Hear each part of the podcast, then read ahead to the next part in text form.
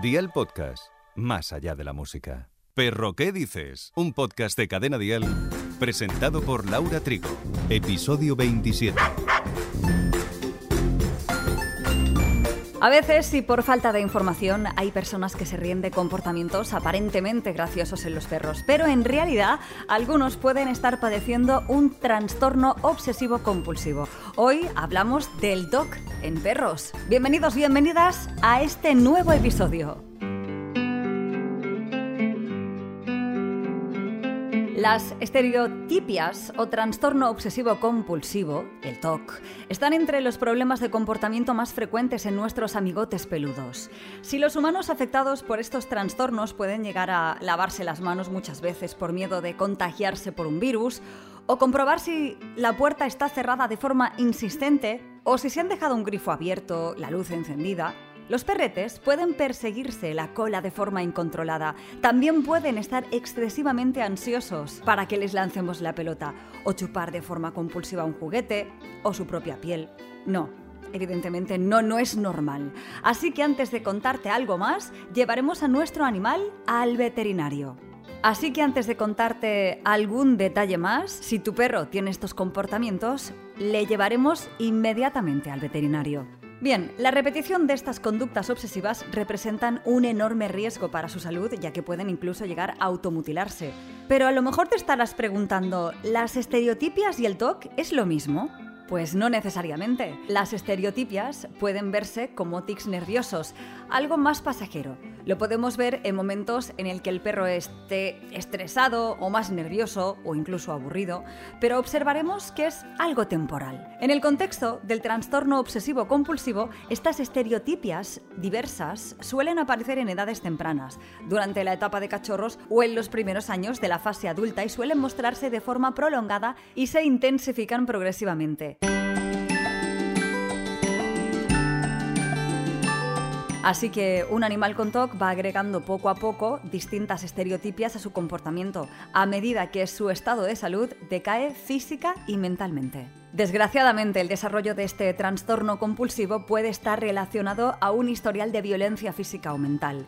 Muchos de nuestros peludetes han sido rescatados y llegan en pésimas condiciones a los refugios. El entorno negativo que han vivido afecta su calidad de vida y muchos son diagnosticados de TOC. Una baja estimulación mental puede crear esa misma patología en nuestro perro. Todos los animales necesitan hacer su ejercicio de cuerpo y mente, como ya hemos dicho en otras ocasiones. Así que un perro o perra que se queda sola en casa muchas horas con un ambiente que además no le estimula, acumula tensión y estrés, aburrimiento, hacen que estos síntomas aparezcan.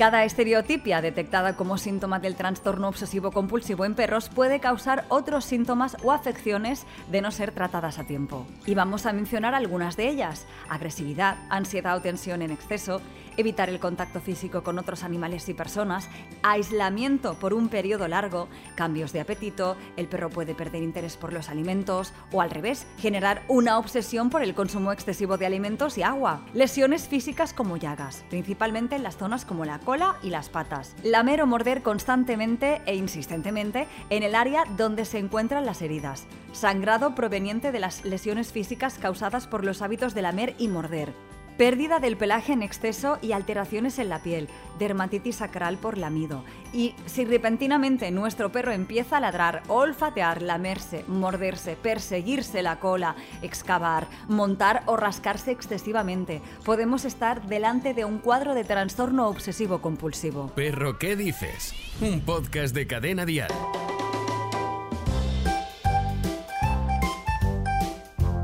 Es normal que los perros se escarben agujeros, pero cuando lo hacen de manera exagerada y repetidas veces es donde se considera que padece un trastorno obsesivo-compulsivo. Podemos observar síntomas características de la ansiedad por separación, como masticar o destruir muebles, objetos del hogar, así como orinar y defecar en sitios inusuales. Además, la mayoría de los canes con TOC suelen mostrarse más ansiosos o tensos de lo normal.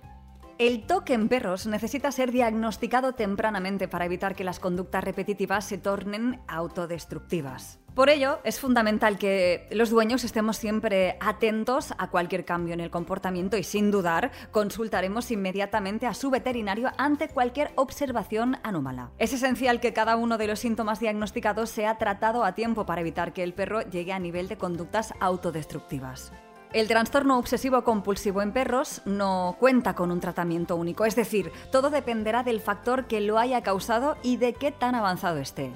El especialista se encargará de diagnosticar y dar un tratamiento adecuado, los cuales pueden ser sesiones para la modificación de conducta, medicamentos para cualquier herida física, entre otros. Por lo general, los etólogos son los profesionales especializados en determinar cada paso a seguir para el mejoramiento del comportamiento del perro. Estos tratamientos suelen avanzar progresivamente de manera que se ataque cada estereotipia para conseguir un equilibrio físico-mental en el perro. Cada terapia debe ir acompañada de cuidados por parte de su tutor o tutora, ya que el TOC no solo podría requerir de medicamentos, sino también de cambios en sus hábitos y entorno. Las terapias están centradas en la reeducación y socialización para que el perro pueda superar las inseguridades, miedos y traumas. Si conocemos un perrete que sufre de TOC, evitaremos regañarlo o castigarlo para no promover que el comportamiento aumente.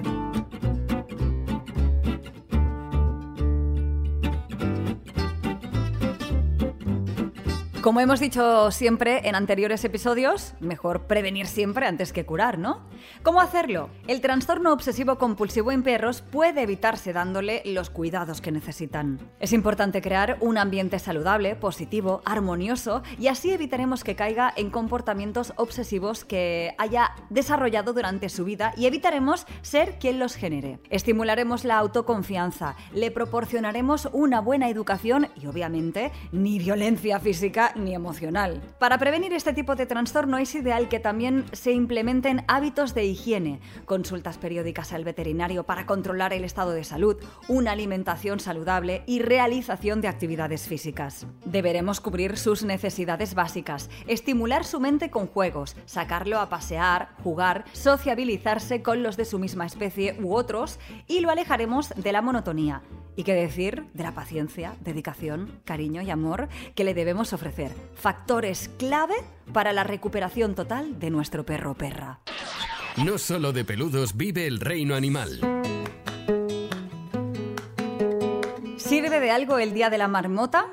Un estudio desenfadado sobre la época de floración de las flores de primavera confirma que la adivinación de las marmotas tiene el mismo valor que arrojar una moneda al aire. Cada 2 de febrero, el punto intermedio entre el solsticio de invierno y el equinoccio de primavera, una marmota de ojos sombríos es sacada de su madriguera a la luz del día en ciudades de Estados Unidos y Canadá. Si su cuidador proclama que el roedor ve su sombra, le esperan seis semanas más de invierno. Si no lo hace, la primavera se adelantará, o eso dice la tradición. Para comprobar si las marmotas podrían ser adivinas del tiempo, un equipo de investigadores de la Universidad de Canadá decidió analizar con frialdad las pruebas.